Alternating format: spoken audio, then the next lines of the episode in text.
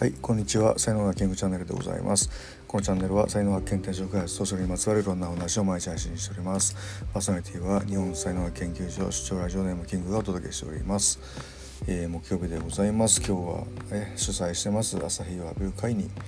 えー、出かける前に、えー、収録、えブログ書いたりしております。はい皆様いかがお過ごしでしょうか。さて今日のタイトルですけども「環境って大きい」っていうね、えー、話ですけどもあのー、まあ、やっぱりねあの周りの大人の人まあ、子供時代とか特にですけども周りの大人の人がねこう何やってるかっていうのはものすごいこうやっぱり影響を受けるんですよね。あの僕、まあ、あのパーカッションやってるんですけどもあのまあそのイベントとか 練習とか行くじゃないですかそれはまあメンバーもね子供がいるこうメンバーもいるわけで、まあ、子供たちも来るわけですよ。なまあ太鼓があるから「うわ太鼓だ」とか言って太鼓触ったりとか太鼓叩いたりとか、まあ、自然にできるじゃないですか。そうやってこう太鼓が叩ける環境っていうのがそこにあるっていうことはあの当たり前ですけどもこ太鼓を叩くチャンスだし太鼓叩いてるとやっぱりこう上手くなる子は上手くなるわけですよね。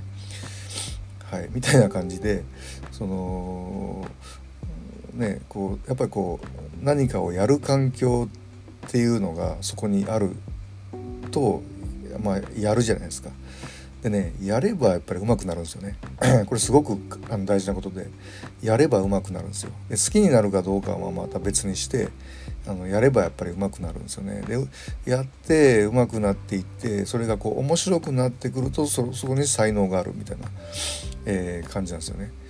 えー、まあそういうものに子供時代にね出会えていればすごくあのー、子供にとってはこういいのかなっていうふうに思うんですね。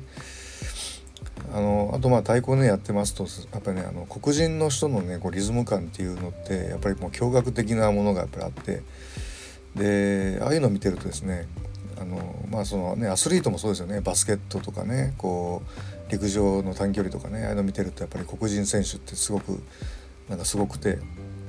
じゃあ黒人はみんなあのリズム感が良くてあの運動何でもできんのかみたいな風にあのやっぱ子供の僕もね中学生高校生ぐらいの時はそう思ったんですけども、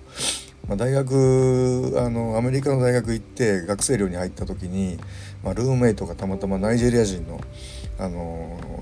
人だったんですけどもで彼はですねあの、まあ、黒人なんだけども卓球しかやらないんですよね。バスケットやろうよって言ってもねバスケットは苦手だからやらないとかってやらないしうんまあでもなんか音楽に合わせてなんか踊ったりとかしましたけども、まあ、ある時なんかね雑誌本かなんかでね読んだのがやっぱもともと黒人だからといってそのリズム感がいいわけではないと。で黒人家庭っていうのはやっぱりこ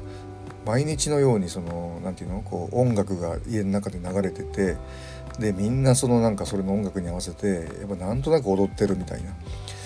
えー、そういう環境の中にいるので、まあ、子供だってちょっと大きくなってくるとっていうかまあ音楽聴いてそれに合わせてみんな踊ってるわけだから自分もじゃあ踊ろうみたいな感じで踊るじゃないですか。で踊ってるうちにそのリズム感がついてくるといういわゆるこうやれば上手くなるみたいなレベルのことが大きいんだよってなんかねあの書いてあってへえそうなんだっていうね、えー、思ったわけですね。まあね日本人で言ったらそうですねうーん、まあ、例えばですね部屋の掃除をするみたいなのってあるじゃないですか。あとまあこういわゆるこう日本人のしつけみたいなのがあると思うんですよね。でそういうのがやっぱ環境なんで例えばこう「いただきますごちそうさま」とかね、えーまあ、そういうことも含めて、まあ、そういう環境にあるのでそれをやるじゃないですかやっぱり。でやってるとあのー、やっぱりこう目の前にいないこういただきますにしてもこれはねあのー、魚を取ってくれた漁師さんとか、えー、あ違うわ。いただきますあれだ。あの命をいただきます。なんであの動物とか魚とかね植物とかの命に思いを馳せて、えー、いただきますと、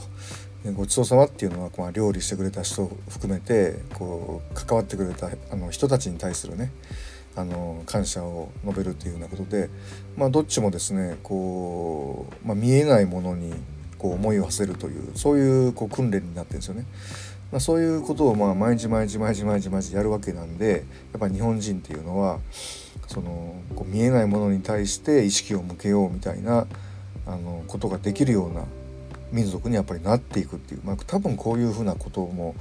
相当あるんだろうなと思うんですよね。